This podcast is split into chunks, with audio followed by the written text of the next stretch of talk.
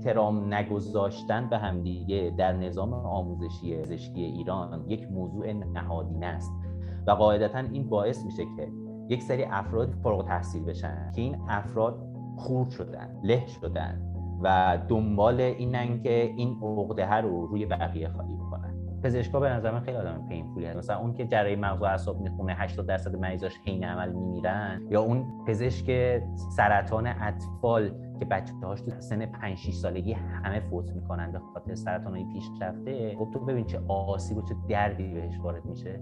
اولین چیزی که فکر میکنم برای کسی که میخواد بره پزشکی باید مد نظر خودش داشته باشه اینه که تحمل درد زیادی داشته باشه، دردهای روانی زیادی. تو اون بیمار تو احیا میکنی، ضربه میزنی بهش قفسه سینه‌اش و بعضاً بچه است و بعد از 40 دقیقه، مثلا 45 دقیقه، 1 ساعت باید یه تصمیم بگیری، ختم سی پی آر و اعلام بکنی که فرد تموم شده و بری این رو به خانواده‌اش بگی بدون که خودت بشکنی، بدون که سعی بکنی که حال خودت بد بشه. و بعدش برمیگردی توی بخش، بقیه مریضاتو میبینی. خب وقتی مریضاتو دیدی، تازه شیفتت که تموم شد، میری تو پاویون و فکر میکنی که واقعا هیچ راه دیگه ای نداشت. اصلا خم به ابرو نمیاری یا، چون اگر خم به ابرو بیاری اونجا همه میفهمن و تو مسئول درمانی، پرستاره ناراحت میشه، همه میبرن میترکن.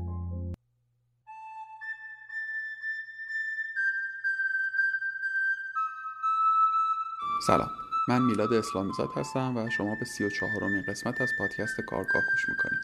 ما توی کارگاه در مورد مشاغل مختلف حرف میزنیم و سعی میکنیم از تجربه متخصص میهمان توی مسیر شغلی چیزهایی رو یاد بگیریم. مهمان این قسمت کارگاه علی گنجی‌زاده بود که این روزها هم به طبابت مشغوله و هم تو حوزه هلث تک فعال. بخش عمده گفتگوی ما روی مسیر تحصیلی و کاری رشته پزشکی در ایران متمرکز بود و درباره سختی‌های این راه حرف زدیم.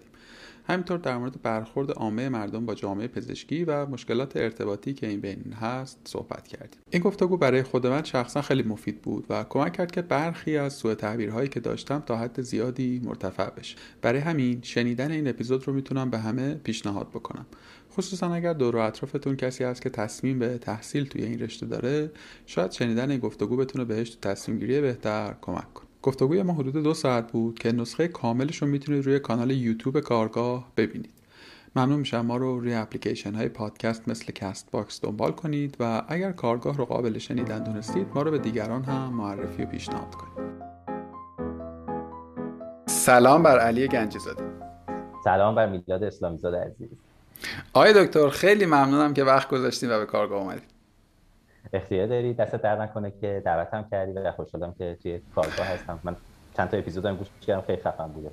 خیلی ممنونم، خیلی ممنونم. آقای دکتر چرا آدم‌ها با آقایون و خانم‌های دکتر مشکل دارن؟ خیلی رفتی تو بحث. ببین واقعیت اینه که سوالی که پرسیدی چرا آدم‌ها مشکل دارن، یه سوال اولا کامپلکسه و پیچیده است. حتما من دیدم کامنت ها خیلی بود که آقا شما خیلی خارجی حرف می‌زنید تو کامنت، توی چیزتون، توی پادکستتون. سعی می‌کنم حالا من تا جای ممکن این کار نکنم. نه از شما اطباء این رو میپذیرند، یعنی به نظرم مسئله دستخط و مسئله زبان در تعامل با در واقع پزشکان حل شده است. به ماها گیر میدن چون زورشون به پزشکان نمیرسه، عامه مردم. آره ببین تعریفی که داری رو یه مقدار میشه دقیق‌تر بکنی. آره من یه خورده سعی کنم اولشو حماسه شروع کنم. ببین من یه توضیحی هم قبلش خودم بدم، ممکنه یه خورده اونچه که من عرض میکنم در قامت سوال یه خورده آدمای زیادی باهاش مخالف باشن. آره یه کوچولو هم آفرین شاید اگزاجره باشه، به 2 علت. یکی اینکه من شخصا موضع دارم، این رو اعتراف و اذعان میکنم. حالا اگه ایجاد فضا شد توی دل گفتگو میگم که چرا، بنا به تجربه‌های غمباری که در مواجهه با همسنفان شما داشتم. و دو راستش رو بخوای خوانش عمومی حداقل محیطی که من درشم. میدونی شاید چون یه صحبتی من تو داشتیم یک نکته خیلی مهمی گفتی که اسپایلش نمی‌کنم، خودت بگی. حداقل تو محیط و جامعه‌ای که من درش هستم، چه در شبکه‌های اجتماعی چه در فضای بیرون، قرائت این شکلیه که تعامل با در واقع پزشک‌ها تعامل آسان و برابری نیست. آدم‌ها احساس نمی‌کنن اونقدری که احترام هزینه می‌کنن احترام دریافت می‌کنن. توأم بر این که توی این 2-3 سال اخیرم مجموعه‌ای از اتفاقات افتاده مرتبط به جامعه پزشکی که خب هر کدومشون یک ترند خبری ساختن، حالا حداقل باز به تعبیر من و اون فیدی که من مصرف کردم، از ماجرای مرگ مرحوم آقای کیارستمی که خب تبدیل به یک جریان خبری شد تا ماجرای کارتخوان و بحث مالیات پزشکان و امثال هم. اخیراً هم منتها این خبر غمبار خودکشی در واقع دانشجویان پزشکی هم به نظر من که حالا بخشی از پزشکا این رو انگار که به نوعی توجیهی میدانستند بر اون اتفاقات یا توضیحی شاید. میخوام بگم کلا خبر و اتفاق این اطراف شغل و حرفه و تخصص شما بسیار زیاده و این خوانشه این شکلیه. نمیدونم شفاف کردم، شفاف تر کردم. آره متوجه شدم. ببین شاید اصلی ترین چیزی که این وسط گفتی و چیزی بوده که همیشه از قدیم هم وجود داشته، من انکارش نمی‌کنم، همون احترام و مساویه. یعنی اینکه آدم‌ها وقتی به پزشکشون مراجعه می‌کنن این احترام رو هیچ وقت نمی‌بینن. واقعیتش نمیدونم این رو چجوری میتونم توجیهش بکنم. خب توجیه پذیر که نیست، یعنی به هر حال ما خودمونم این مسئله رو داریم، این مشکل رو هم داریم توی جامعه پزشکی. توی دانشگاه تهران جایی که من درس خوندم یه عالمه از سال 90 شروع کردن یه عالمه کورس گذاشتن سر احترام گذاشتن، سر کامیونیکیشن اسکیلز و دارن سعی میکنن ورودی، ما دومین ورودی بودیم که این درس‌ها رو برامون گذاشتن. خب و هنوز خیلی از دانشگاه‌های دیگه تو کشور این موضوع رو اصلا شروع نکردن و پس طبیعیه که همچنان این قضیه مشکل داشته باشه و شما مثلا شاید توی یه تعداد محدودی این رو ببینی که مثلا قضیه اصلاح شده. اینکه بیان بر روی مهارت‌های بین‌فردی و ارتباطی پزشک با غیر پزشک بخوان بحث بکنن، این کاری که دانشگاه تهران سال 90 شروع کرده و حالا همینطوری ادامه داشته و الان خبر ندارم که چقدر موفق این پروگرام. حداقل میدونم که روی ورودی 90 که ما خیلی تاثیرگذار بود و خیلی بچه‌ها تغییر کردن. و این برمیگرده واقعیتش به مدل و سیستمی که شاید خود پزشکا دارن تربیت میشن. من یه سری چیزا احتمالاً داخل این اپیزود با هم دیگه راجع بهش صحبت می‌کنیم که تا الان نشدی راجع به پزشکی، به خاطر اینکه خیلی‌ها نمیگن راجع به این جور مسائل. داستان سر چیه؟ داستان سر اینه که ما در سیستم پزشکی زمانی که درس میخونیم، عرض کردم نه تنها ایران، حالا باز اروپا خیلی وضعیتش بهتره، اما باز آمریکای شمالی خیلی متفاوت شاید با ایران نباشه. خب مدل ما از ارتش سنگین‌تره از لحاظ لولینگ، شاید اصلا برات قابل باور نباشه اما خیلی بدتر از اینه. حداقل اونا یه جایی رو دارن که بتونن برن شکایت بکنن، یه مقام بالاتری هست که بتونن این کار بکنن، ما این موضوع رو هم نداریم. یعنی لولینگ و احترام نگذاشتن به همدیگه در نظام آموزشی پزشکی ایران یک موضوع نهادینه است و قاعدتاً این باعث میشه که یک سری افرادی به فارغ تحصیل بشن، یک سری افرادی باشن که این افراد خورد شدن، له شدن و دنبال اینن که این عقده رو روی بقیه خالی بکنن. پس این یه همچین مسئله‌ایه که شاید این باعث میشه. حالا اگر خواستی یه مقدار بیشتر راجع به رزیدنسی و همون بحث خودکشی دانشجوها که گفتی هم همچین مسئله‌ایه. یعنی این فشاری که به این آدم‌ها وارد میشه به قدری زیاده، به قدری وحشتناکه خب که ما هممون میترسیم از اینکه بریم تخصص. خب تا زمانی که دانشجوی پزشکی عمومی هستیم باز یک مقدار وضعیت بهتره. ببین در این حد بهت بگم، من یه بار یکی از دوستامو دیدم خب که گفت من جلوی رزیدنت سالبالام بلند نشدم و 3 شب کشیک اضافه برام زد. و 3 شب کشیک اضافه در 15 شب کشیک ماه یعنی چی؟ یعنی 1 هفته تمام تو بیمارستانه. یا مثلا طرف بالاییش میگه بیا جوراب منو بشو، برو برای من غذا بگیر، برو این فلش رو ببر اونجا برای من فیلم سینمایی بگی. خب و تو اگر این کارا نکنی کشیک اضافه می‌خوری. این شاید میجرترین بزرگترین دغدغه‌ایه که الان توی نظام آموزشی پزشکی وجود داره و داره آسیب شدیدن میزنه و همین آسیب باعث شده که می‌بینی فشارهای عجیب و غریبی به آدم‌ها میاد و تعداد زیادی از دانشجوها دارن خودکشی کردن امسال. تا جایی که من اگر اشتباه نکنم فقط همین سال 1412 تا رزیدنت فقط تا الان سویساید کردن و این خیلی خبر وحشتناکیه. چند تا موضوع باز کردی که به نظرم هر کدامش جای گفتگوی مفصل داره. به نظرم میرسه که بیا یه دور از لحظه‌ای که من از سوم دبیرستان رشته تجربی جرنی که مقابلمه به عنوان کسی که میخوام پزشک بشم رو توصیف کن، هر جوری که میدونی. اتفاقا برمیگرده حالا به کمتر حتی الان خیلی اوضاع خرابتر شده. ببین دعای خیلی که پدر مادرها برای بچه‌هاشون میکنن، یا مثلا همسایه برای مثلا یه نفر یه کار خوب انجام میده چی میگه؟ چند تا دعاست دیگه، میگه یا ان شاءالله بچت عروس بشه، یا مثلا دومات بشه، یا دکتر بشه. خب ان شاءالله دکتر بشه. خب حالا بماند که مثلا مامان بابای من همیشه میگفتن که ان شاءالله اول آدم بشه بعد دکتر بشه. خب یعنی اونا هم باز میگفتن دکتر بشه. خیلی فرقی نمیکنه قضیه. خب و این انتظار هست از زمانی که تو به دنیا میای باید پزشک بشی و هر رشته دیگه بری اشتباهه. یعنی اگر تو توی دوران تحصیل چون یه 20 و 19 بگیری کار تمومه. این 19 شده این دیگه دکتر نمیشه دیگه. خودت دیگه از مافیای کنکور و فشاری که روی آدم ها هست اطلاع داری. خب اما بریم حالا سر این که فرض کنیم یه بچه‌ای هست، بچه درس خونه از اول دبیرستانش حالا شروع کرده درس خوندن، بماند که حالا تحقیق روی دانشگاه تهران این کار انجام نشده اما روی دانشگاه شریف این انجام شده و دانشجویان شریف کامپیوتر و برق در طی 5 سال گذشته به طور میانگین دهک 7 جامعه بودن ثروتمند. خب این نشون میده که چقدر سرمایه گذاری آموزشی روی بچه ها مهمه و کنکور چجوری داره آدم ها رو سلیکت میکنه. خب یعنی علاوه بر این که سهمیه هست، علاوه بر این که سهمیه مناطق محروم هست، هزار تا چیز دیگه هست، باز از دهک 7 حداقل. خب این خیلی زشته یک کشوری که نظام آموزشیش این مدلی باشه، انقدر توسعه ناپذیر باشه.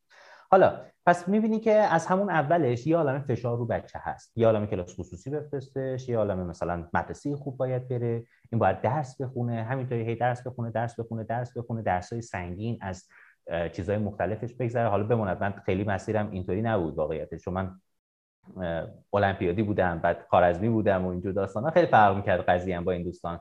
اما به هر حال من هم که توی المپیاد بودم مامان بابام می‌رفتن پیکنیک، من نمی‌رفتم.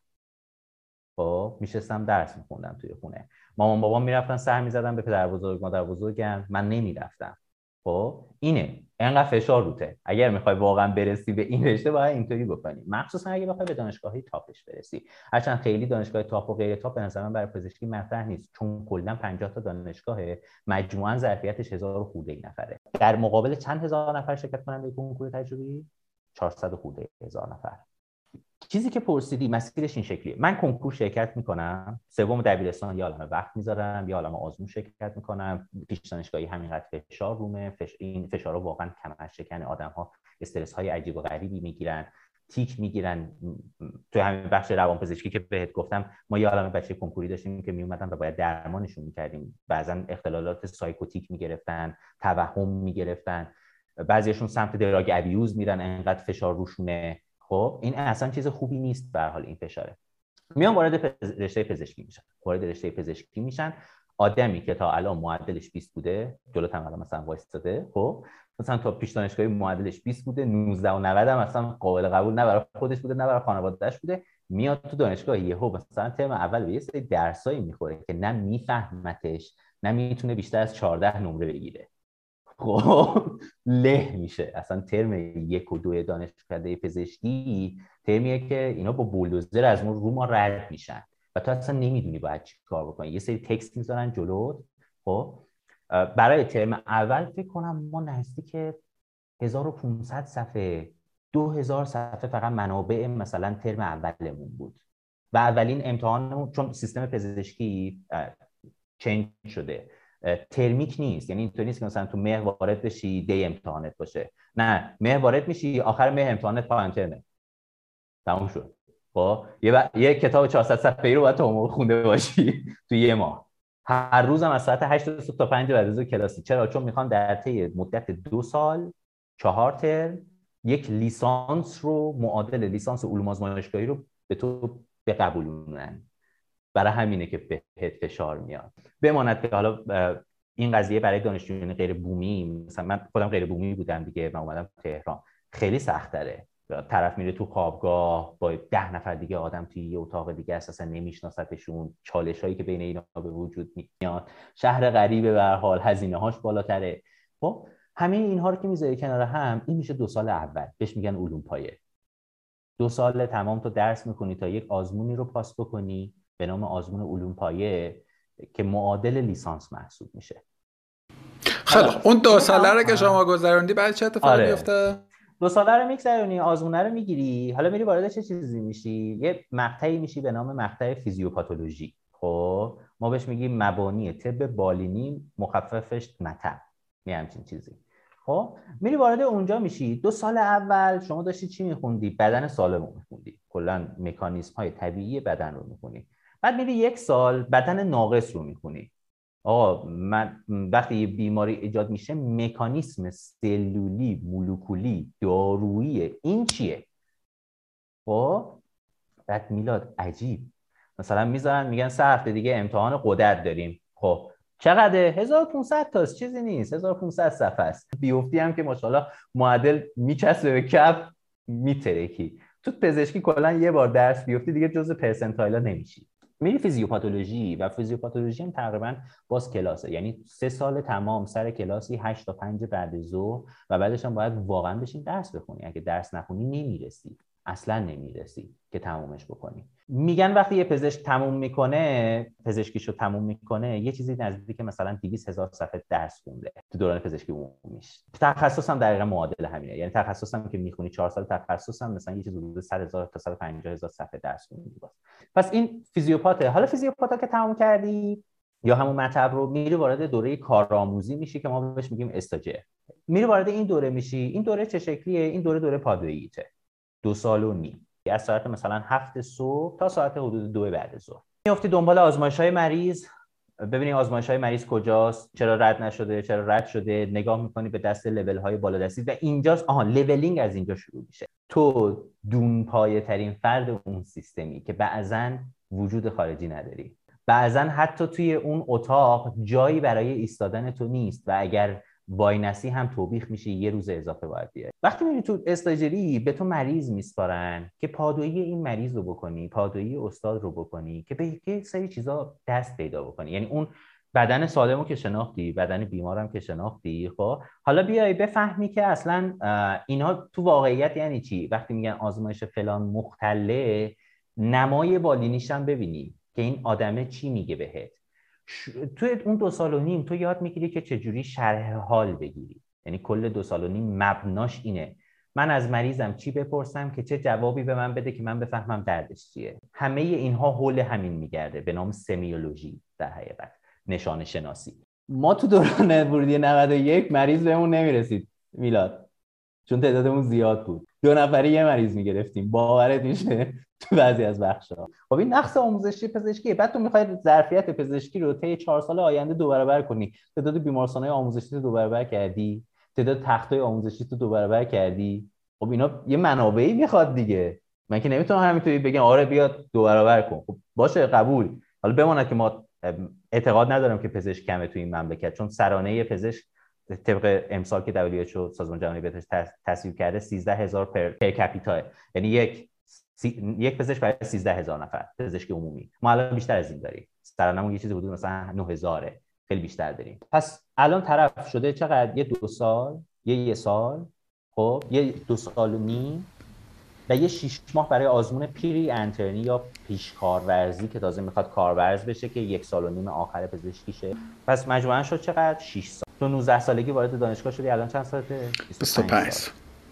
دوستای مهندسی فارغ التحصیل شدن، سر کار رفتن، زنگ گرفتن، بچه آوردن، خب و تا هنوز جیب بابا، یعنی میگه بابا جان لازم مایانه منو بریز، من بدبخت شدم، رفته پیکارش. و اونقدرم وقت نداری خودت بری کار بکنی. بهت گفتم دیگه شرایط چجوری دیگه. وقتی مثلا به من میگن این دوره اطفالت 2 ماهه نیم، من 2 ماهه نیم مثلا دوره اطفال کارورزی میگذرونم، و 2000 صفحه امتحان اطفالمه، 13 واحد امتحان اطفالمه که اگر بیفتم دخلم اومده، و اطفال واقعا دست بدیه. من دیگه نمیرسم برم کار کنم. اگه برم کار بکنم باید بگم باشه پزشکیمو به جای 7 سال، 7 سال و نیمه مثلا چه میدونم چقدر تمومش بکنم، 2 ساله تمومش کنم، 10 ساله تمومش کنم. میدونی این شکلیه مدل. حالا 2 سالی تموم شد، میرسی به یکی از مهمترین امتحان‌های زندگی به نام پیشکارورزی. خب که وارد دوره کارورزی بشیم ما بهش میگیم پرینترنی. این آزمون خیلی سنگینیه. معمولا بچه‌ها این شکلیه که عرض کردم، گفتم 2 سالگی که تموم میشه بچه‌ها معمولا 6 ماه مرخصی میگیرن که برای این آزمونه بخونن. خب 3 ماه مرخصی میگیرن. من خودم 3 ماه مرخصی گرفتم که برای این موضوع بخونم. آزمون سنگینیه دیگه، به هر حال سخته. 200 سوال، یعنی هر چه که در این 5 سال و نیم 6 سال خوندی رو قراره که توی آزمون ببینیم که چند مرده دوباره بدی. آره، چون این آزمون هم روی جز باز همون بحث پرسنتالا مطرحه، بحث تخصص مطرحه. یه بخشی از آزمون تخصصت رو تشکیل میده در حال حاضر و اگر مثلا کم بگیری احتمال اینکه مثلا یه سری تخصصا رو بری پایین‌تره. بعد باید وقت بذاری براش. حساب کن مثلا نزدیک 50000 سفر رو می‌خوای امتحان بدی. آزمون هم گیریم قبول شدی با یه نمره قابل قبولی. آها، چرا نمره علوم پایه و نمره پیشکارورزی مهمه؟ چون سر ادویکیشن تو خیلی تاثیر داره. خب داخل خود همون بیمارستان، ببین ما بیمارستان هامون هم از لحاظ آموزشی با هم دیگه فرق میکنه، یعنی پروگرام‌ها فرق میکنه. فکر نکن مثلا تو دانشجوی دانشگاه تهرانی و دیگه همه یه جور درس میخونن، نه، خیلی فرق میکنه. و این پروگرام‌ها چجوری انتخاب میشه؟ بر اساس آزمون علوم پایه. توی اینترنت چجوری انتخاب میشه؟ توی کارورزی بر اساس آزمون پیشکارورزی. پس تاثیر داره که تو کجا چجوری مریض ببینی، به چقدر آموزش ببینی، به چقدر پزشک خوب بشی. و اگر که این امتحان فیل داره، یعنی ممکنه که تو فیل شی این امتحانو، اگر دو بار پشت سر هم فیل بشی اخراج میشی. سانس علوم آزمایشگاهی بهت میدن، میفرستن دیگه. بعد از آزمون شما وارد سال 7 و 7.5 میشی و اینجاست که اسنس یا معنای پزشکی رو به نوعی باید درک بکنی. خب که درک نمی‌کنی. حالا میگم چرا درک نمی‌کنی. اینجا بهش میگن دوره کارورزی. 1.5 سال تو همه رو گذروندی، دیگه گذرونی، دیگه با اینجا شاغلی. اسمت دانشجوه، خب اما ازت کار میکشن، کشیک داری. میشه اما اینترنشیپ خودمون دیگه و وازنم اینترنشیپه. تو اینجا مسئولیت داری. ببین توی استاجری تو مسئولیت نداری، پادویی، فقط دنبال افتادن مثلا گشتنه، ببینی چی به چی و اینجور داستانا. اما توی دوران اینترنی تو مسئولیت داری. خب مهر بهت میدن. درسته مهر تو هیچ جا آدم حساب نمیکنه ها، اما مثلا وارد که میشه یه مهر بهت میدن، میگن برو شرح حال بگیر، زیرش رو مهر بزن. خب بعضی از پروگرام ها هستن که با مهر تو اوردر اجرا میشه، یعنی خیلی جاها هستن که با مهر تو اوردری اجرا نمیشه، یعنی مثلا اون کاری که برای مریض هست اجرا نمیشه. میگن حتما باید به تایید رزیدنت برسه، به تایید دستیار تخصصی برسه یا به تایید استاد. اما بعضی از پروگرام ها هستن که با مهر تو این کار انجام میشه. ما یه اصطلاحی داریم که اگر تو مریض تو خوب نشناسی یا کار مریض تو نکنی، تحت واشینگ قرار میگیری. خب میشورنت جلوی بقیه، جلو مریض، جلو همراه مریض، جلوی دستیار بالاتره، جلوی استاجر پایینتره. خب بولدوزر از رود رد میشن دیگه. آقا تو چه آدمی هستی که نرفتی دنبال مثلا آزمایش فلانی؟ و صبح به صبح مورنینگ ریپورت های سنگین، یعنی تو مریض ساعت 4 صبح بستری میشه. خب یه مریض در و داغونی که اصلا نمیدونی چی، مثلا 10 سال سابقه کنسر داره و فلان و اینا، ساعت 7:30 صبح تو باید کل مریض رو ارائه بدی و مبانی علمیش رو هم ارائه بدی. اگر این کارو نکنی نمرت کم میشه. اگر این کارو نکنی همونجا جلوی مثلا 50 نفر آدم نشستن، کل استادا نشستن، کل دستیارا نشستن، کل مثلا استاجرا و اینترنای دیگه نشستن، همونجا که اون بالا وایسادی داری مریض تو توضیح میدی، میشورن، تحقیرت میکنن. تو 7 صبح میری بیمارستان. اگه کشیک نباشه که 2 بعد از ظهر، 3 بعد از ظهر برمیگردی خونه. اما اگه کشیک باشی ساعت 2 بعد از ظهر کشیکو تحویل میگیری، 7 صبح تحویل میدی به بچه‌ای که توی اون سایت صبح هستن.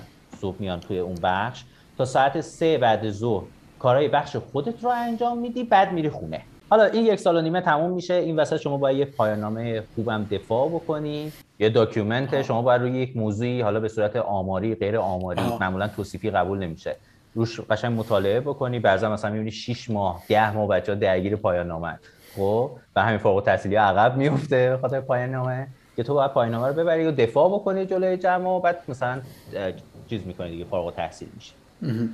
فارغ تحصیل میشی و میری سازمان نظام پزشکی و طی 3 ماه باید خودتو معرفی بکنی به سازمان نظام وظیفه یا وزارت بهداشت. یکی اگه دختر باشی وزارت بهداشت، اگه پسر باشی و سربازی داشته باشی سازمان نظام وظیفه. ما 2 سال طرح اجباری داریم بعد از پزشکی. خب اگه جزء پرسنتایل ها بشی، جزء اون افراد اول بشی، اینجا رو میتونی اسکیپ کنی و بندازی بعد از دوره تخصصی. قانون حذفش کلا برداشته شد چند سال پیش. خب فقط میتونید پستپونش کنی، کار دیگه ای نمیتونی بکنی. خب تازه اینجوریه که اگه پستپونش کنی دوباره بر میشه. 2 سال باید بری طرح و این طرح رو دیگه هر جایی که وزارت بهداشت زورش برسه دیگه میفرستنت مثلا چه میدونم بری سراوان مرز پاکستان، میفرستنت مثلا لب مرز کردستان که من چندی ماه رفتم سوسنگر.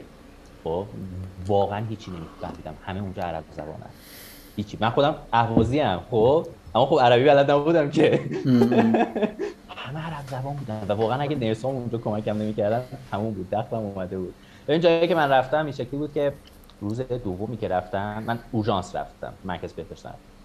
روز دومی که رفتم با مسلسل اومدن کلاشینکوف اومدن تو بیمارستان، دستگاه سونوگرافی رو برداشتن از تو بخش رادیولوژی گذاشتن پشت پژو بردن. خب آره مثلا یه همچین جاهاییه، نه حراستی وجود داره درست حسابی، تو هستی و زندگی خودت. این 2 سالت که تموم میشه شما اجازه یه شرکت در امتحان تخصص رو میکنی. امتحان تخصص چجوریه؟ ببین مثلا فرض کن از 10,000 نفر متقاضی داره، پزشکایی هستن که مثلا متقاضی امتحان تخصص میشن، حدود 10,000 نفر. این 10,000 نفره کلا کل رشته های تخصصی مجموعاً 1000 نفره، کل رشته های تخصصی، یعنی داخلی، جراحی، رادیو، چشم، در سراسر کشور 1000 نفره. خب بعد خب همه رشته ها رو نمیخوان دیگه، مثلا رادیولوژی کلا فکر کنم 50 نفر 60 نفر تو کل کشور سالانه ورودیشه. باز ما وضعمون بهتر از دندوناست، چون مثلا دندونا فکر کنم جراحی فک و صورتشون 10 نفره در سال، در کل کشور، در کل کشور 10 نفره. دوران تخصص یک بردگی نوینه واقعیتش، خیلی سیستمش بده.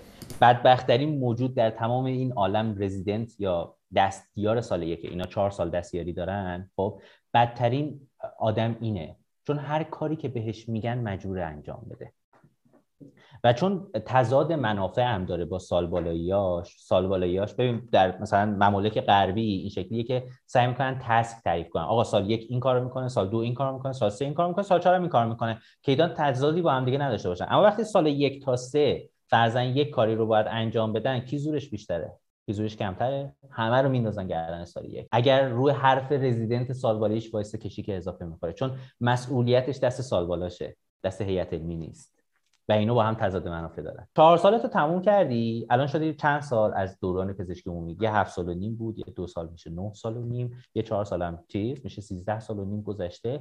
حالا باید به اندازه طول مدت دوران تحصیل تخصصت بری در مناطقی که وزارت بهداشت تعیین میکنه تحت بگذاری. 4 سال. اگر مناطق محروم تری بری انتخاب کنی 2.5 سال. 2 سال یعنی تو 13.5 سال درس خوندی، متخصص چشم شدی، شوهر تهران، زندگی تهران، همه چیز تهران، میفرستند لار استان فارس. چرا؟ چه دلیلی داره؟ نمیدونم، میفرستند اونجا، نیاز به متخصص چشم داره و تو برده‌ای منی، وگرنه مدرک تو آزاد نمیکنن، اجازه طبابت خصوصی بهت نمیدن تا زمانی که این رو بگذرونی. قانونیه ها، قانونا این کار وزارت بهداشت میتونه بکنه. فرض کنیم که رفتی منطقه خیلی محرومی، بعد از 16 سال تو دوران تموم شد، جوان 19 ساله ترگل برگل رفتی دانشگاه، چند ساله اومدی بیرون؟ 35 ساله. اگر همه رو بری پشت سر هم در دوران اینترنی، من کی فارغ التحصیل شدم دیگه، 1 سال و خورده پیش فارغ التحصیل شدم، آخرین حقوقی که گرفتم 556,000 تمام مسئولیت بیمارستان به عهده رزیدنت هاست، بیمارستان‌های آموزشی و بیمارستان‌های دولتی. واقعا بگم 80% مسئولیت به عهده اونهاست، دروغ نگفتن. خب و فکر می‌کنی رزیدنت چقدر میگیره؟ 1,000,000 مثلا 500 برای ماهش، 2,000,000 تومان، بسته حالا به دانشگاهش داره. اگر ازدواج کرده باشی 3,000,000 تومان. و تویی که اجازه کار هم نداری، چون تو دوران تخصص داری می‌گذرونی، اجازه نداری جای دیگه بری کار کنی ها. به صورت قانونی، به صورت غیر قانونی شاید بچه‌ها بتونن برن کار کنن که وقتش هم نمی‌کنه دیگه. وقتی طرف مثلا 10 تا کشیک در ماه داره، چه وقتی داره به خب 30 سالت شده فرضاً، بعد میگی بابا جان مثلا من بازم پول می‌خوام. ببین واقعاً الان برام این سوال پیش اومد که حالا اگر که احیانا اون فرد این امکان رو نداشته باشه، اون تأمین از سمت خانواده رو نداشته باشه، چه اتفاقی براش میفته؟ یعنی چه جوری به حیات ادامه میده؟ میمونه تو بیمارستان. تو پاویون میمونه زندگی میکنه، از منابع بیمارستان سعی میکنه تغذیه بکنه، سعی میکنه زن نگیره، 30 خورده سالش شده، سعی میکنه از بچه‌ها متاسفانه اینطورین و خیلی های دیگه دراپ میکنن.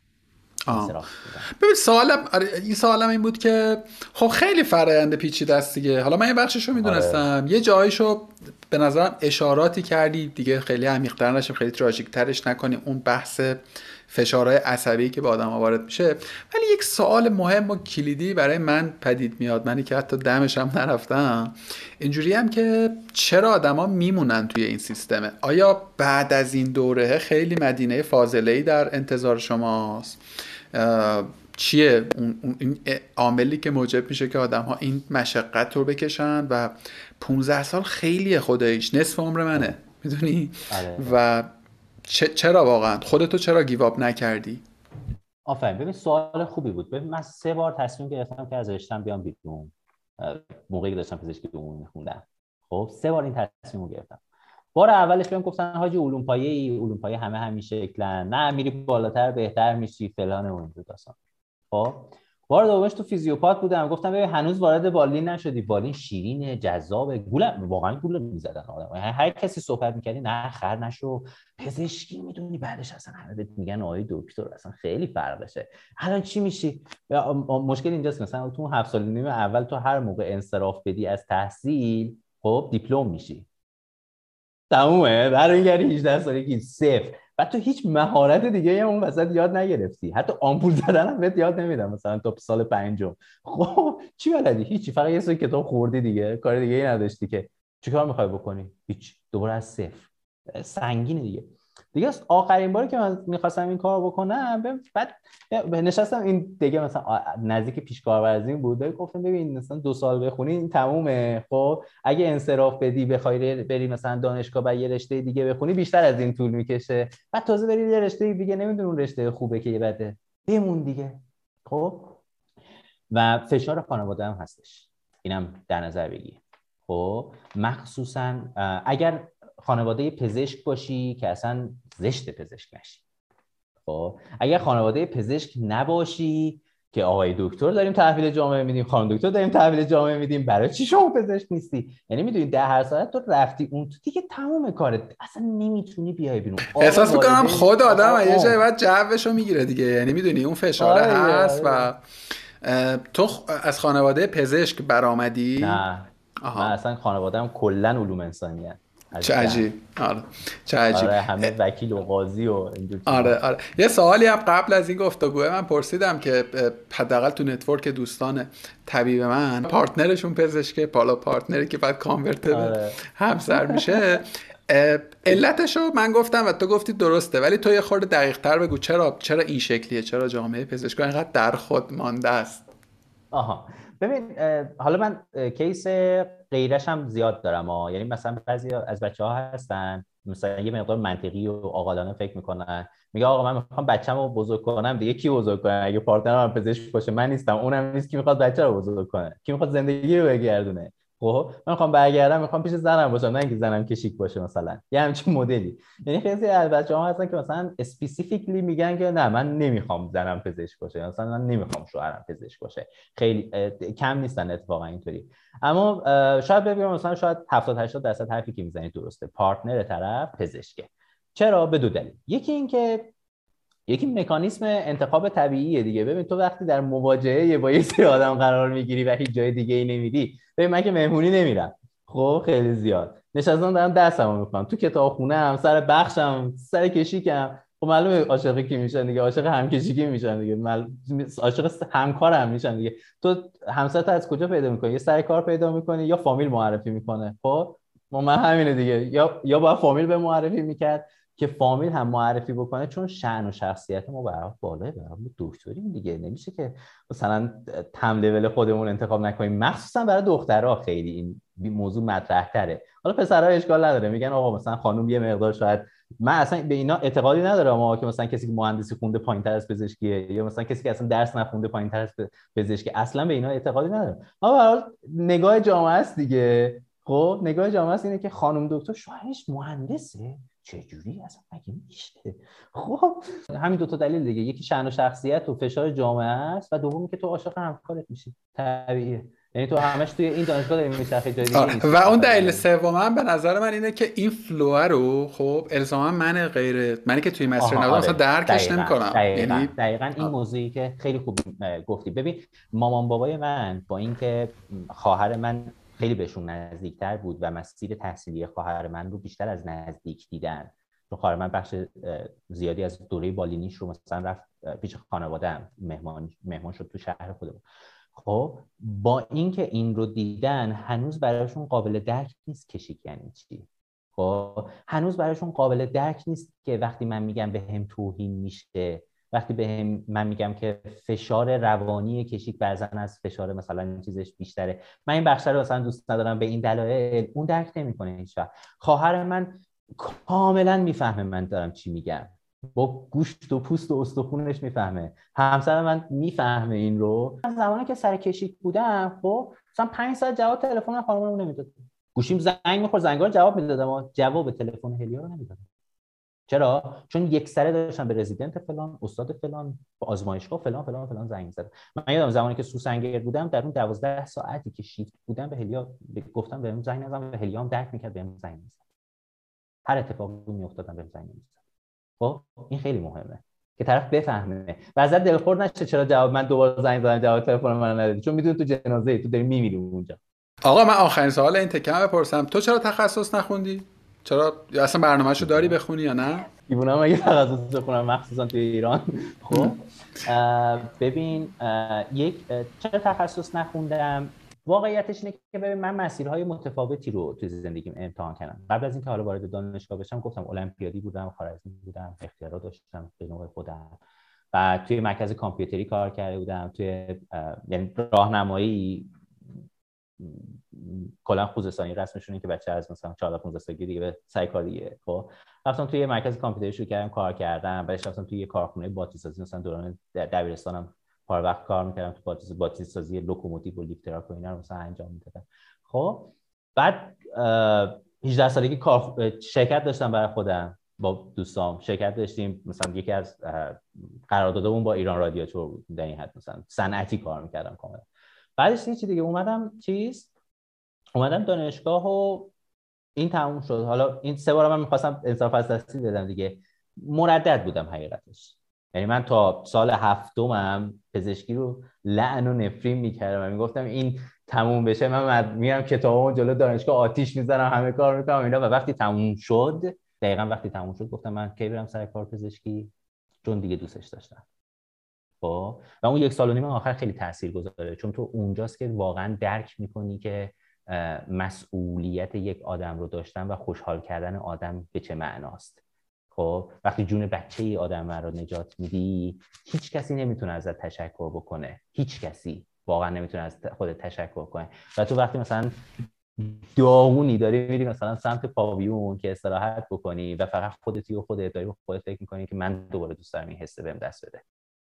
خب این باعث شد که من تصمیم بگیرم که به پزشکی ادامه بدم، اما واقعیتش اینه که من مدلم این بوده که هیچ وقت برده کسی نبودم. واقعیتش اینه که به جراحی‌ها خیلی علاقه‌مند شدم و جراحی‌ها برده‌دارترین رشته‌های این دنیا. پرونده بخش اول رو ببندی، تو این مسیر رو اومدی خب، بعد اونجایی که بعد میوه‌شو میچیدی، حالا نمیدونم داری میچینی یا نه یا چقدر داری میچینی، وارد یک عرصه دیگری شدی. البته که تازگی هم آغاز نکردی، یعنی از همون میانه‌های تحصیل تو گرویدی به سمت فضای کسب و کارهای آنلاین و ما اصلا همین جاها با هم دیگه آشنا شدیم توی این کانتکست این وری، وگرنه شما کجای دکتر ما کجا. آرزم به خدمتتون که آره تو اومدی این وری. خیلی برام جالبه که چی شد که تو در واقع این موازی کاریه رو به نوعی شروع کردی، یعنی به همزمان درگیر یه فضای دیگری شدی و در نهایت هم که بعد از یک بازه، حالا نگیم در نهایت، بعد از یک بازه تصمیم گرفتی که حالا کریر شغلی تو اینوری شروع کنی به ادامه دادن. متوجه.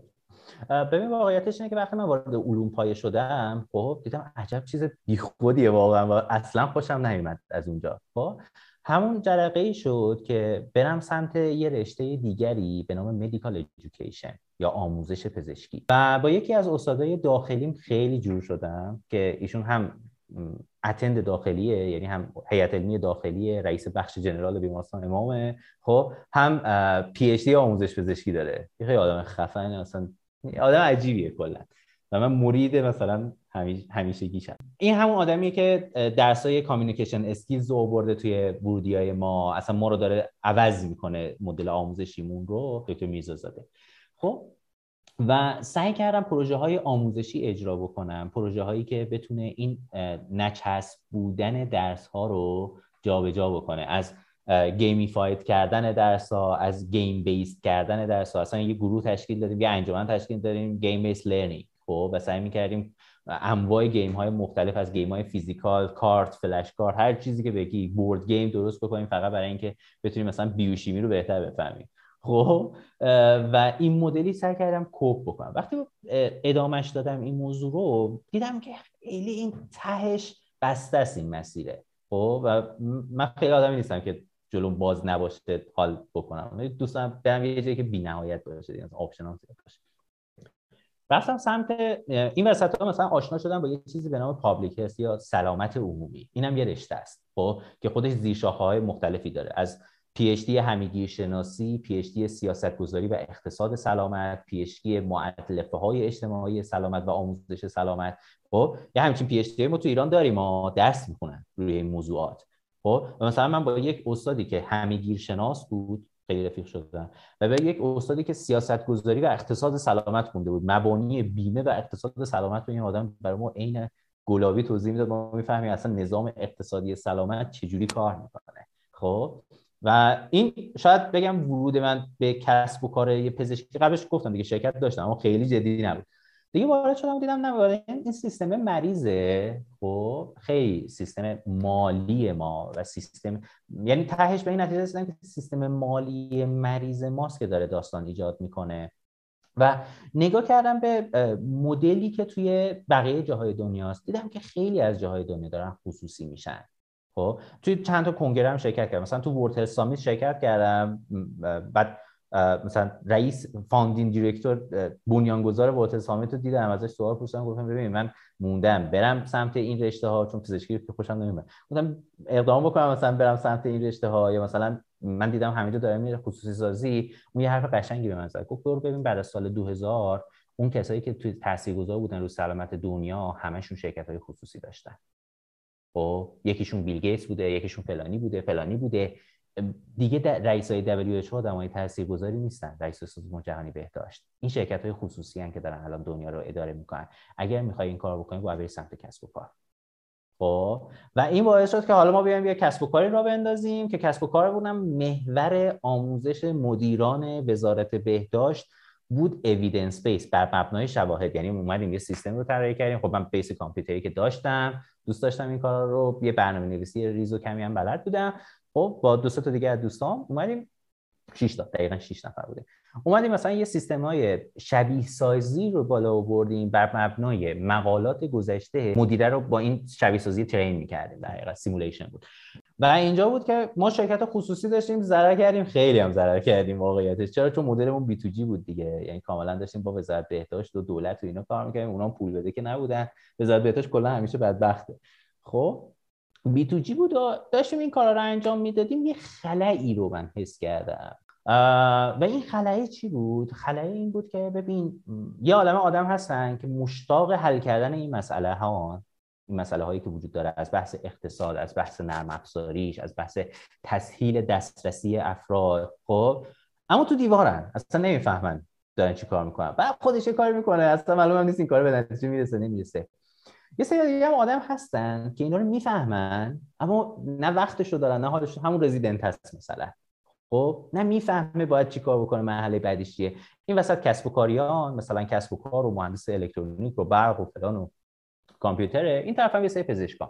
و اینجا بود که من تصمیم گرفتم که از لحاظ بیزنسی که حالا شد مدلین، چه از لحاظ فردی، فردی باشم که توی این نقطه وسط قرار میگیره. خب و نالج ترنسلیتور اینا باشم. متخصص طب اورژانس میاد به من میگه که آقا ما تعداد سی تی اسکن های مچ پامون خب بیشتر از نرمال جهانیه. این یک دغدغه است. خب بعد من اینو بتونم ماژولارش بکنم، بتونم بفهمونمش به یک سری مهندس، ببین بچه‌ها این پروتوتایپ اولیه‌شه، اگر از این داده ها استفاده کنید، اینجوری داده ها رو کلین کنید، از این موتور استفاده کنید، احتمالاً خب منجر به این میشه که ما بتونیم مثلا روی تصاویر گرافیمون این کارو انجام بدیم و اینطوری میتونیم ایمپلمنتش بکنیم. زمانی که چیز شد، اوسن منحل شد، شرکت مادر مدلین منحل شد، من اواخر کارورزین بود. خب من اواخر کارورزین بود، اوسن منحل شد، از مدلین اومدم بیرون و حالا به یه سری دلایل بعد تصمیم گرفتم یه مدتی واقعیتش برم و پزشکی کار بکنم. چرا؟ چون اونجا فهمیدم که من توی شهر تهران و دانشگاه تهران بزرگ شدم، خب و همون مشکلی که بقیه بچه هامونن دارن، این که ما پایین تر از خیابون انقلاب رو نمیشناختیم. اینجا بود که من فهمیدم که من دیدی که دارم دید محدودیه و اگه قرار این دید رو اعمال بکنم روی کسب و کار، به احتمال زیاد اون بحث پرابلم والیدیشن دیگه، که آیا اون پرابلم واقعی هست یا نه، ممکنه مثل بقیه کسب و کارهایی که الان تو حوزه دیجیتال هلس وجود داره، خب خیلی محدود میشه به قشر خاص، قشر جوانه که در شهرهای بزرگ سر کار میرن و اکثرا هم مجردن، یعنی حتی معمولا متأهل‌ها هم ساپورت نمیکنه این چیزی که من دارم نگاه میکنم بهش. خب و تصمیم گرفتم برم بالینی کار کنم و وقتی رفتم بالینی کار کردم، یه جایی مثل سوسنگت کار کردم، یه جایی مثل بوشهر مثلا کار کردم، اکثر کارهایی که من کردم خوزستان و بوشهر و هنوزم همونجا، و دیدم که ما هیچی از مردم هنوز نمیدونیم. خب یعنی وقتی من میام میگم که آقا تلمدیسین مثلا چه میدونم مشاوره از راه دور فلان و اینا، این اصلا کار نمیکنه اینجا.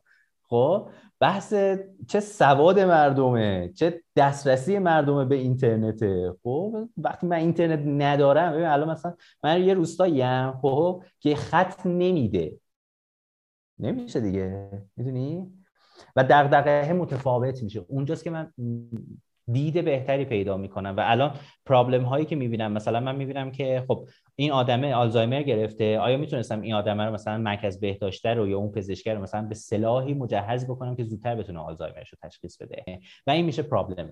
من نگاهم به قضایا این شکلی شد و فهمیدم اتفاقا پزشکی رباتیکش خیلی بیشتره، استفاده از دیوایساش خیلی بیشتر از اینه که تو از هوش مصنوعی استفاده بکنی. در واقع مسئله حل مسئله است. گیر و گرفتاری‌های فضای پزشکی رو ببینی، با مایندستی که حالا تو فضای استارتاپی داشتی سعی کنی راهکارهایی رو بسازی. خیلی میبینم تو جامعه خیلی سولوشن‌های ساده‌تری هست، خیلی پرابلم‌های ساده‌تری هست که سولوشن‌های ساده‌تری میتونه داشته باشه و بیزنس‌های ساده‌تری میتونه داشته باشه. خب و پزشکی اون، من دلیل اینکه پرکتیس میکنم اینه، دلیل اینکه تصمیم گرفتم که تخصص بخونم تهش هم اینه، دوست دارم حالا بعد از این مدت کارم تخصصی بکنم روی فیلد خاص، از حالت جی پی در بیام، و اینکه یاد نره پزشکی لولینگه، اگه تخصص نداشته باشی کسی آدم حساب نمیکنه. ببین برگردیم به اول گفتگومون. آره. من این گونه میفهمم بنا به توضیح تو و حالا گفتگوهای غیری که داشتیم. ببین از یه جایی انگار بچه‌هایی که میرن به سمت پزشکی اصلا منفک میشن از جامعه. آره. میرن توی یک جامعه دیگری که این جامعه خیلی جامعه در خودماندهیه، موجب میشه که این جامعه توی مناسبات خودش و اتفاقا اون آدمی که بیشترین آسیب رو میبینه بدون اینکه الزاما خودش متوجه باشه خودش تبدیل میشه به یک آسیب زننده، یعنی خودش به قول تو میفته توی اون لوله. و حالا باز یه چیزی هم تو نگفتی، من میخوام اضافه کنم، اگر اشتباه میکنم بگو، که تو حتی اگر که ذاتن خودت هم نخوای که این حلقه هر رو ادامه بدی، دوباره یه جور دیگه ای ترد میشی، یعنی اگر که تو اون کار رو نکنی ممکنه هم حتی اون سال پایینی هم به قول معروف یه مواجهه و مقابله باید بکنه. یک ساید دیگه ماجرا هم اینه که ما مردم عوام به شکل سنتی یک احترام شاید بگم اغراق شده ای رو قائلیم برای پزشکان. و اصلا همین شرکت خودمون که میرم اونجا مثلا 3 تا PhD هست، خب سه پی اچ دی سوپر، مثلا یکیشون از ام آی تی پی اچ دی گرفته، یکی از زوریخ گرفته، خب بعد جای مختلف. من پزشکم، وقتی من میرم تو اصلا نمیدونی این خانومی که کارای ما رو انجام میده، غذا برای ما درست میکنه، چه جوری قربون سر بچه‌ها میاد دیگه، بچه دکترش اومده. خب و این به نظر من دست به دست هم میده که مناسبت اشتباهی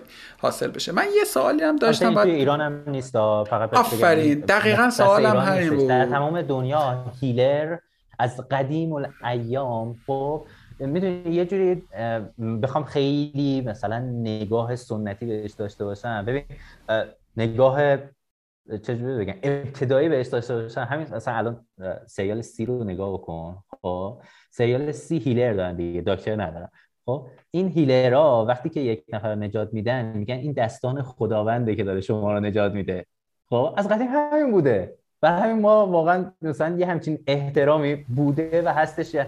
شما طرف رو میدونی دوباره انگار جان دوباره داری بهش میدی، در نتیجه در نعوذ بالله در مقام خداوندی قرار میگیرن. کاملا با تو موافقم، کاملا با تو موافقم. و ببین آره، من راستشو بخوای قرائت ذهنی می شکلی شد، صادقانه تغییر کرد یه خورده از ابتدای گفتگو تا الان، که همه ما داریم از یک سیستم بیمار آسیب میبینیم و راستش شاید این آسیبه برای من بیمار که یک بار مواجه میشم خیلی پرهزینه باشه، حتی ممکنه به هزینه جان من تموم شه. میدونی اون آدمی که سر شیفته احتمالاً دیگه خیلی رمقی نداره که دلی بسوزونه، دقتی بکنه.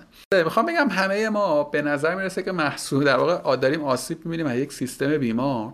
من ممکنه مقطعی باشه، ولی شمایی که اونور ماجرایی کریرتون رو به نظر من داره بیمار میکنه، میدونی یعنی تهش همون داره از بین میره میلاد. و اینو بهت گفتم، ببین ما الان خودمون میگیم مثلا انتخابات نظام پزشکی یکم قبل بود، شما قبل بود و تمام سعی جامعه پزشکی این بود که ما بتونیم مسئولین رو انتخاب بکنیم که شماره نظام پزشکیش بعد از 100,000 باشه، قدیمی نباشه. خب چون ببین ما بعد از سال 83 یه اتفاقی توی ایران افتاد به اسم اوییدنس بیس مدیسین. آقا تو حق نداری دل بخوای کاری بکنی، مقاله چی میگه، گایدلاین چی میگه، تو اگر طبق گایدلاین نری جلو نمیشه. و هنوز پزشکای قدیمی اینو قبول نکردن، یعنی از کسایی که از ورودی 83 به بعد بودن اوییدنس بیسن. این آدم‌های قدیمی اوییدنس بیس نیستن، دل بخواهی عمل میکنن. هر جور تو نظام پزشک سالار قبلی بزرگ شدن و خودشون رو واقعا در جایگاه خداوند میبینن و خودشون رو قدیمی تر از ما میبینن، فکر میکنن بهتره و یه جوری خرابکاریایی میکنن. مثلا نظام آنتی بیوتیک چه خوشگل مملکت رو خراب کردن، به تنهایی رفتن توش. خب انقدر تجویز آنتی بیوتیک غیر منطقی داره انجام میشه توی مثلا مملکت توسط اینا بر اساس آماره ها. ایناست که تفاوت ایجاد میکنه میلاد. و تو الان نگرشی که داری درست یا غلطش رو نمیگم، چون خیلی از پزشکای جوان همچنان با همون مدل دارن کار میکنن، مخصوصا در سیستم پرایوت خصوصی. خب در سیستم دولتی اصلا این شکلی نیستش. در سیستم دولتی خیلی این نظام حاکمیت بالینی بهشون سخت میگیره که اگر اوییدنس بیس نباشه واقعا جریمه میخورن پزشکا. خب اما در نظام پرایوت نه، چون طرف دیگه جدا شده از جامعه آکادمیک. خب اوییدنس هم براش مهم نیست. حالا یه امتیاز سالانه برای تمدید نظام پزشکیش هم در نظر گرفتن که از قبل داره همشو، و همین خیلی برش تفاوت ایجاد نمی‌کنه. آقا دمت گرم، ما مسیر شغلیت هم بیا ببندیمش. تو ما تا یه جایی فهمیدیم که شما از یه جایی موازی شدی، موازی کاری داری می‌کنی، هم طبابت رو داری که شیفتی یک جای خیلی دوری که میری ما نمی‌تونی پیدات بکنی، یه جایی هم در تهران این روزها درگیر یک استارتاپی هستین در حوزه پزشکی. اگر خودت دوست داری یه کوچولو در مورد بیزنسی که دارین کار می‌کنین و رول خودت هم اونجا بگو، به نظرم جالب. ببین اکتیویتی که حالا من مشاوره میدم دیگه، این ور اونور بچه‌ها هستن باشون مشاوره، مثلا همین رتینوپاتی و مثلا چیزای دیگه هستن. جدا از این که خب من از 4 سال پیش وزارت بهداشت یه المپیادی را انداخت، انقدر ما مذاکره کردیم و اینا فهمیدن اونا واقعا سیستم خصوصی میتونه بالاخره درمان احتمالاً این مسئله ها باشه. اومدن یه المپیاد به نام المپیاد کارآفرینی را انداختن، هرچند به غلط، هرچند خیلی چیزاش واقعا مشکل داره، من هیچ حرفی نمیزنم، به هر حال ما جزء کمیته کشوریش نیستیم. اما از 4 سال پیش من مسئول المپیاد کارآفرینی دانشگاه تهرانم، سرپرستشم و تیم رو منم که آموزش میدم و سعی میکنم. افتخارم اینه که بچه‌ها که میان بیرون هر کدومشون یه استارتاپ میدن برای خودشون، یعنی میرن نه استارتاپ بیکندو این مثلا ها، واقعا میرن دنبال یه پرابلمی، یه استارتاپ، یه تیم مولتی دیسیپلینری درست میکنن و کار میکنن. خب این افتخار من که اونجا است. اما بیزنسی که درگیرش خودم هستم شخصا جایی به نام نورونیو که ما حالا همکاریمون با یه شرکت انگلیسیه مبنی بر این که ما بتونیم با استفاده از حالا یادگیری عمیق، هوش مصنوعی، یه چیزهایی رو اونا دکترهای نوروساینس تو تیممون داریم، حسابدار داریم، همه چی داریم، خیلی آدمای خفنی ان با تیممون. روانپزشکشون منم و یک نورولوژیست، یک متخصص مغز و اعصاب که اون تو مسائل بیزنسی اصلا دخالت نمیکنه، فقط نظر مشورتی میده و کل من تو بیزنس درگیرم، تو پیدا کردن مشتری،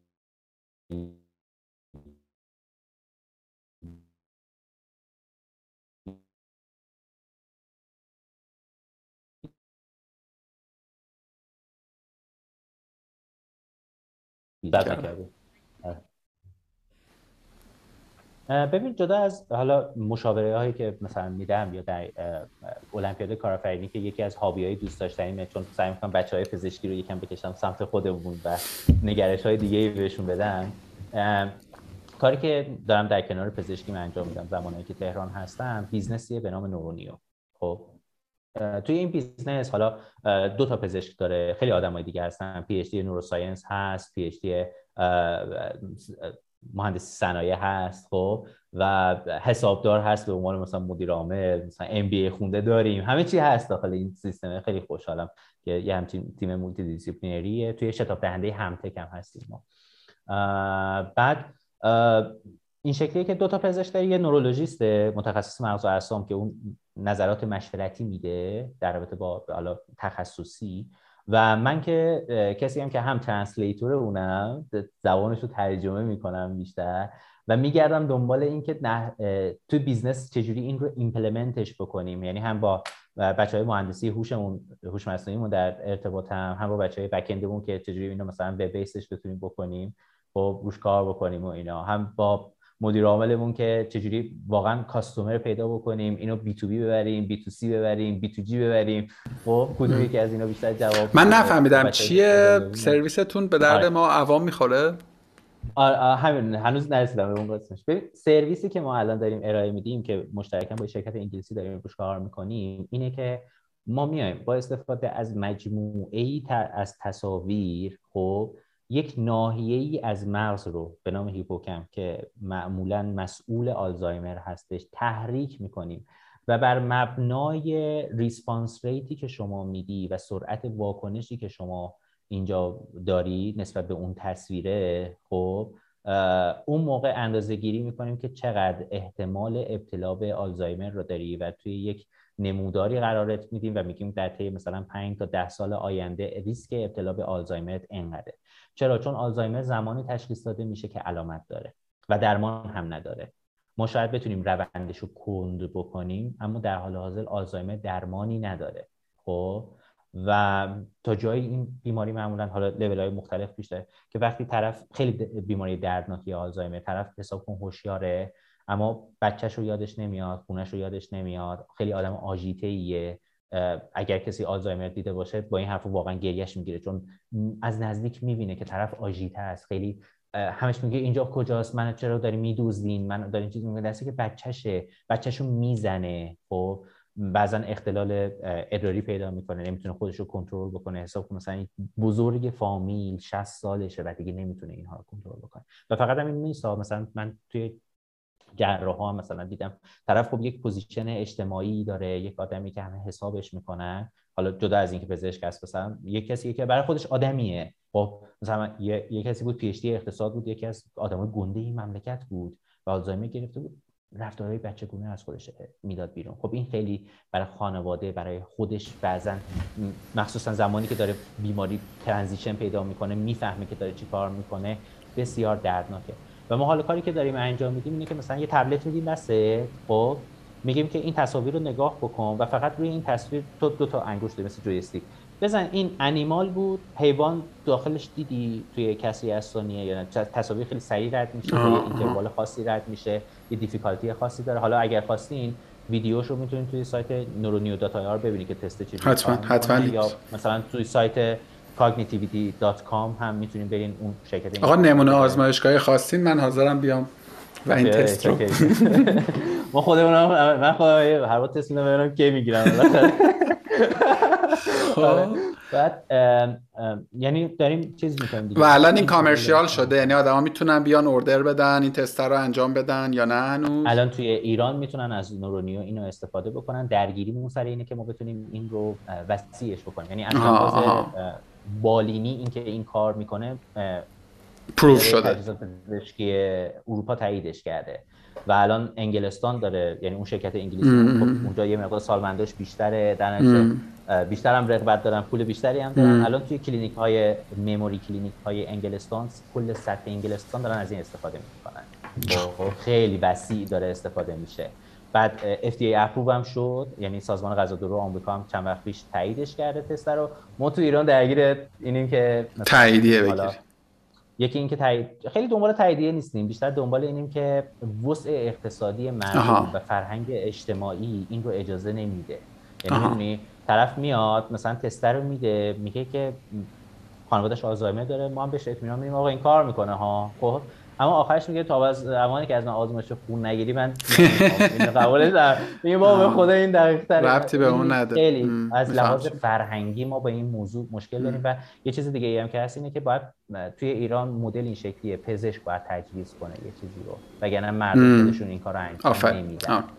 آقا ما خیلی حماسی شروع کردیم، میخوام خیلی حماسی تمومش کنی. اگر که بخوای بگی که اولا این جنرال با شناختی که ما از تو پیدا کردیم تو این عرصه رو به طور کلی پیشنهاد میکنی یا نه؟ شاید سوال عجیبی باشه. دو اینکه فکر میکنی به چه کسانی قابل پیشنهاده، مستقل از اینکه جامعه داره تشویقش میکنه، مستقل از کردیتی که بهش میده و چون خیلی سرمایه گذاری جدیه به نظر من. آره. خیلی سوفیز چویسه، میدونی، خیلی تصمیم کبراست. واقعیت اینه که به هر حال جامعه که به پزشک نیاز داره، تو نمیتونی جامعه به پزشک نیاز نداره دیگه. فقط من یه چند تا تمام زندگیم سعی کردم بر مبنای اوییدنس برم جلو، یعنی چیزی که بهم درس دادن. و این رو هم بگم، یعنی یه بار از من پرسیدم تو پزشکی خوندی راضی هستی یا نه؟ گفتم من اگه پزشکی خوندم این شخصیتی که الان نمیخوندم، این شخصیتی که الان بودم نبودم. خب الان اگر اوییدنس بیسم، الان اگر اینطوری دارم حرف میزنم، الان اینطوری دارم، این به خاطر همینه که پزشکی مثلا اینجا رو خوندم، با این آدمو آشنا شدم و اگر نمیخوندم نمیدونم واقعا همین آدم میشدم یا نمیشدم. در نتیجه نمیتونم بگم راضی هستم یا نه. این چیزی که بخشی از هویت من رو داره تشکیل میده. اما واقعیتش اینو بگم، اولین چیزی که فکر میکنم برای کسی که میخواد بره پزشکی باید مد نظر خودش داشته باشه اینه که تحمل درد زیادی داشته باشه، دردهای روانی زیادی. خب ببین مثلا وقتی من پیروز که شیفت بودم، طرف اومد من گفتم آقا تو به احتمال زیاد کرونا داری، باید بری مثلا مرکز بهداشت فلان تست بدی، یا باید بری مثلا مرکز تست بدی، اجازه کار رفتن نداری. و طرف به من میگه ببین 2 هفته دیگه عقدمه، بیشتر از 50,000 تومان تو جیبم نیست، هزینه PCR انقدره. خب و تو میمونی نمیدونی باید چیکار بکنی. خب این کمترینشه و بیشترینش زمانیه که تو اون بیمارتو احیا میکنی. خب درست من یکم داره حالم نامنقلب میشه. ببین اون بیمارتو احیا میکنی، خب ضربه میزنی بهش، قفسه سینهش، و بعضا بچه است، مثل همون بچه که برات مثال زدم. خب و بعضاً بچه هست و بعد از 40 دقیقه مثلا 45 دقیقه 1 ساعت انرژی که ازت میگیره که بماند اصلا تو بعد از 1 ساعت. خب هیچ کس حالا سی پی آر پزشکار ندیده، احیای قلبی ریوی رو ندیده. من مثلا یه بار برای یه کارگاهی رفتم آموزششو گذاشتم، یارو گفت آقا ما که اینو انجام بدیم که میمیریم تو 40 دقیقه. گفتم مجبوری باید انجام بدیم وگرنه طرف برنمیگرده. خب و واقعا وقتی که تموم میشه فکر میکنیم مثلا نزدیک چقدر بگم 100 کیلومتر دویدی، انقدر ازت انرژی میبره. خیلی کار انرژی برای سنگینیه، چون شما باید با تمام وزن و زوری که داری قفسه سینه رو حداقل 1/3 فشار بدی داخل که فشار به قلبش بیاد. خب موقع احیا دادن مثلا یه بیمار حساب کن مثلا تنومندم باشه دیگه هیچ. و بعد از 45 دقیقه تصمیم باید تصمیم بگیری، قانونی 45 دقیقه است. ختم سی پی آر، ختم احیا، و اعلام بکنه که فرد تموم شده. و بری این رو به خانوادهش بگی بدونی که خودت بشکنی، بدونی که بفهمی که این یه مثلا تازه ازدواج کرده طرف، تو تصادف بوده، فوت کرده، خب بچه‌شه، مادرشه، و میری این خبر رو بهشون میدی بدونی که سعی بکنی که حال خودت بد بشه. و بعدش برمیگردی توی بخش، بقیه مریضاتو میبینی. خب وقتی مریضاتو دیدی، تازه شیفتت که تموم شد، میری تو پابیون. حالا خیلی از پزشکا برای همین سیگار میکشن، خب من خدا رو شکر هنوز نمیکشم. میری تو پابیون و فکر میکنی که واقعا هیچ راه دیگه ای نداشت، اصلا خم به ابرو نمیاری یا، چون اگر خم به ابرو بیاری اونجا همه میفهمن و تو مسئول درمانی، پرستاره ناراحت میشه، همه میبرن میترکن. خب بعضی وقتا ما وقتی که تموم میشه این شکلیه، پزشک اعلام میکنه 1 دقیقه سکوت. 1 دقیقه اون آدمهایی که بالا سرشونن باید تو اون 1 دقیقه با خودشون اینو حلاجی بکنن. پرستاره بگه من دوز دارومو واقعا خوب تزریق کردم، پزشک بگه دستورمو خوب دادم، ماساژمو خوب دادم. خب پس کسی که میاد پزشکی، هرچند مسیر پزشکی این کار برای شما آماده میکنه ها، تا حدی، خب اما خیلی از بچه‌ها هستن که نتونستن و دووم نیاوردن و برای همینه خیلی از ماها تو اورژانس کار نمی‌کنیم، چون اورژانس محل درد کشیدنه. خب و این پزشکا به نظر من خیلی آدم پینفولی هستن و رشته به رشته هم متفاوته دیگه. مثلا اون که جراحی مغز و اعصاب میخونه 80% مریضاش عین عمل میمیرن، خب یا اون پزشک سرطان اطفال که بچه‌هاش تو سن 5-6 سالگی همه فوت میکنن به خاطر سرطان‌های پیشرفته. خب تو ببین چه آسیب و چه دردی بهش وارد میشه. پس اول از همه اون کسی که میخواد رشته پزشکی رو وارد بشه، مثل شهریار، این چیز بود شاعرمون، شهریار پزشکی خوند دیگه، وسطش ول کرد، نتونست درد رو تحمل بکنه.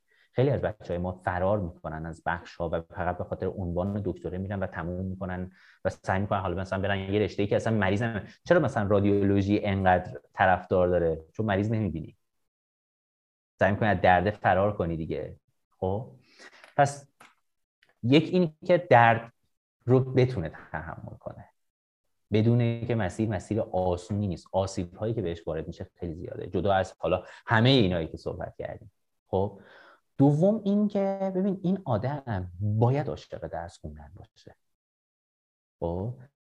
اگر آدمی هستی که اهل پارتی رفتنی، نمیگم نمیشه ها، میشه، خب اما زمانی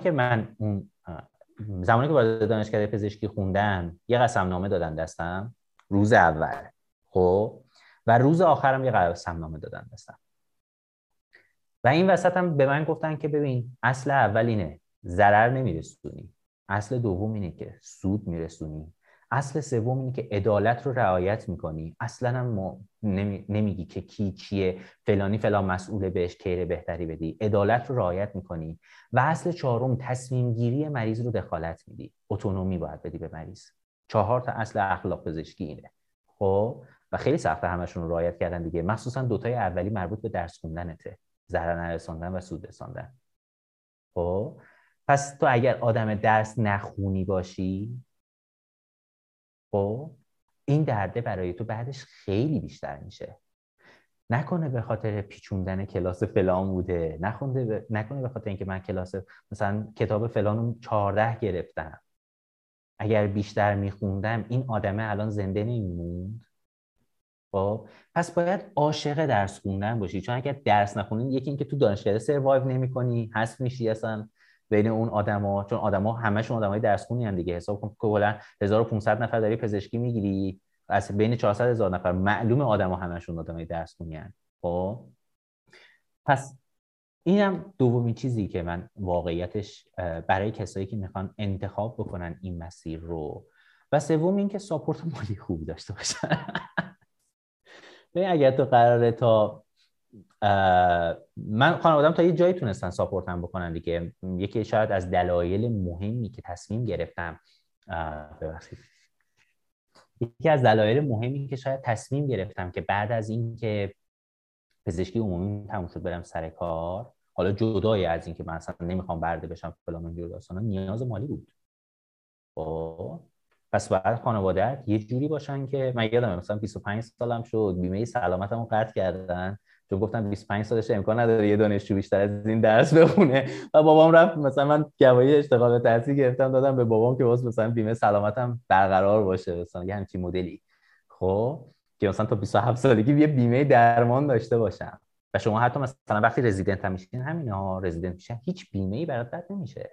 تمام هزینه‌های درمان بیمار شدنت اینا با همون حقوق 2 میلیونیه که بهت گفتم. یکی از ایراداتی که ما اصلا به سیستم رزیدنتی میگیم همچین موردی. پس باید بتونه ساپورت حداقل تا یه حدی رو داشته باشه، یا حداقل به دنبال راه‌های جانبی باشه. بچه‌های ما مترجمی میکنن خیلی‌هاشون، مثلا همون کتابی که داره درس میخونه رو میره نسخه 2020-22 رو مثلا میخونه، خب که اون رو هم ترجمه بکنه که از اون ترجمه هم مثلا پیجی 15,000 تومان 20,000 تومان بهش پرداخت بشه، یه همچین مدلی. این سه تا چیزی که برای پزشک شدن نیازه. برای دندون پزشک شدن قضیه فرق میکنه ها، جدی میگم. برای دندون پزشکی که مثلا ساعت 8 صبح میره، 9 صبح میره، ساعت 2 بعد از ظهر برمیگرده، کشیک نداره، آخر هفته پنجشنبه جمعه تعطیله. ببین من شده مثلا 7 ماه خونه نرفتم و مامان من زنگ زد یه بار، مثلا تهدیدم کرد، قهر کرد. مامانم یه ماه بوده با من قهر بود. آقا یعنی چی تو نمیای خونه؟ میگفتم به خدا نمیتونم، اینه نمیشه. مامان بابای من میان تهران منو میبینن، میدیدن یعنی. خب الانم که با سر کارم بازم همون وضعیت متاسفانه. یعنی اینها چیزهاییه که خیلی مهمه. و یه چیزی من بگم، اگر واقعا وابستگی به خانواده دارن بچه‌ها، شهرستان اصلا نزنن.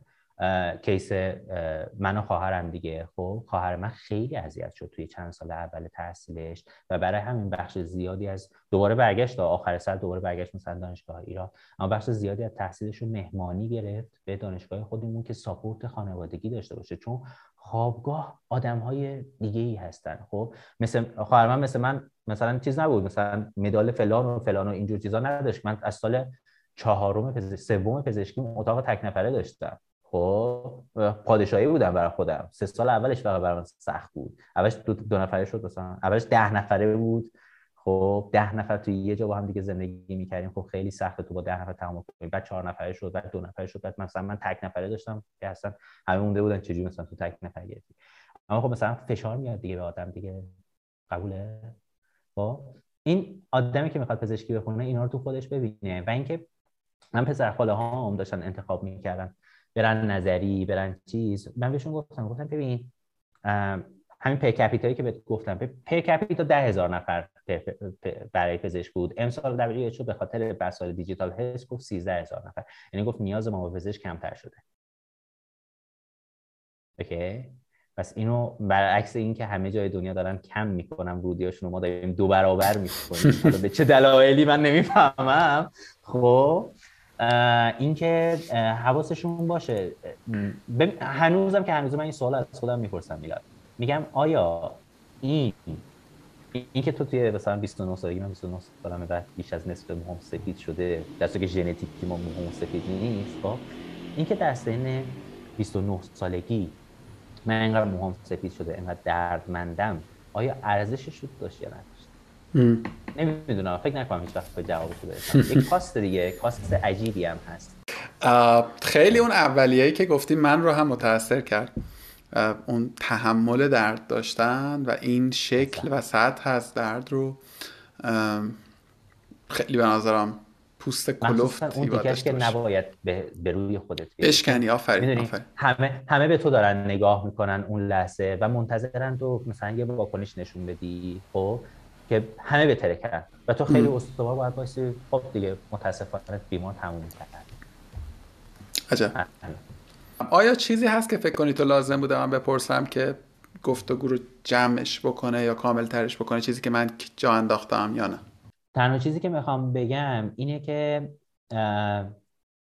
اون مدینه فاضله‌ای که بعد از پزشکی تعریف میکنن که شما درآمد X تومن داری یا هر چیز دیگه ای، ببین من با اینکه جای بسیار عالی دارم کار میکنم به عنوان یک پزشک، و جزو حقوق‌های بالای پزشک عمومی هستم، خب به اندازه برنامه‌نویس‌های اسنپ دارم میگیرم. اوکی، متخصصه توی اون 4 سال بعد از طرحش مالیات هایی که بهش میخوره قضیه فرق میکنه. اگه تو دهه 80 پزشک میشدی خیلی قضیه فرق میکرد، بار تو بسته بودی. خب اما الان اگر پزشکی باید کار بکنی، یعنی همونطور که توی رزیدنتی بردگی کشیدی، اینجا هم باید باز بمونی و بجنگی و کار بکنی تا مثلا به یک درآمدی مثلا ماهی چه می‌دونم 30 میلیون تومان برسی، ماهی 20 میلیون تومان برسی، وگرنه نمی‌رسی. و خودت حساب بکن آیا 16 سال درس خوندن خب برای یک مثلا پزشک جراح که مثلا ماهی 30 میلیون تومان در بیاره تا سن 30 سالگیش آیا کفایت میکنه برای این موضوع یا نه؟ درسایی که تو میتونستی از سن 22 سالگی وارد بازار کار بشی خب و در همون سن در جایگاهی باشی که 30 تومان بهت بدن دیگه. درسته، ما کم بیزنس نداریم که این 30 تومان داره حقوق میده، 20 تومان داره حقوق میده. پس من فکر نمی کنم که خیلی صرفه اقتصادی داشته باشه، بیشتر عشق و علاقه میخواد، بیشتر اینو میخواد که بشناسین رشته. پس پزشکی اون مدینه فاضله نیستش و خواهشاً و لطفاً و التماس میکنم بچه هاتون رو پزشکی نفرستین مگر اینکه قبلش توی دوران چیزشون، دوران تحصیلشون، مثلا دوران دبیرستانشون یا قبلش بره یه ماه زیر دست یه پزشک وایسه، 2 ماه زیر دست یه پزشک وایسه، ببینه، بشناسه، ببینه واقعا میتونه علاقه‌مند بشه. و حتی بعد از اینکه علاقه‌مند شد ببینیم که آیا واقعا به اون رشته علاقه‌مند شد یا به اون دیسیپلینی که داره اون پزشک رعایت میکنه علاقه‌مند شد. مثلا من خودم یه رشته‌ای رو دوست داشتم، رشته جراحی رو. من رفتم با یکی از استادا صحبت کردم، گفتم ببین تو اون مدل تصمیم گیری کاریزماتیکی که اینها مثلا دارن انجام میدن و مثلا بهشون احترام گذاشته میشه رو دوست داری، وگرنه خود رشته رو دوست نداری، پس نیفت تو چالش. و اینم برای بچهای دبیرستانی میگم، پس نفرستن بچه‌هاشون رو پزشکی، خیلی چیزی از آب در میاد و ریسک بالایی داره، 400,000 نفر به 1000 نفر. همین آقا، دمت گرم. خیلی به نظرم گفتگوی جذابی شد و خیلی ازت دوبله ممنونم که خیلی صادق بودی، خیلی جا رو میتونستی نگی، به نظرم خیلی صادقانه و خیلی رو به نظرم گفتگو شد، خیلی با کیفیت شد حقیقتا گپ و گفتمون. دمت گرم، بفرمایید. چاکریم. مرسی که این تریبون رو واقعا در اختیار قرار دادی و شاید بتونم یه مقدار نظر آدم‌ها رو عوض بکنم نسبت به شرایطی که هست، یه مقدار این درک و تعامل بین این دو جزیره جدا بیشتر بشه. نظر منو صیقل دادی، تعریف از خود نباشه، من آدم سخت تغییر کنیم ولی جدا یه خورده باید بیشتر فکر کنم بهش. آقا درود بر تو، خیلی ممنون وقت گذاشتی، شب خوبی داشته باشی، به امید دیدار. قربونت، مرسی، خداحافظ.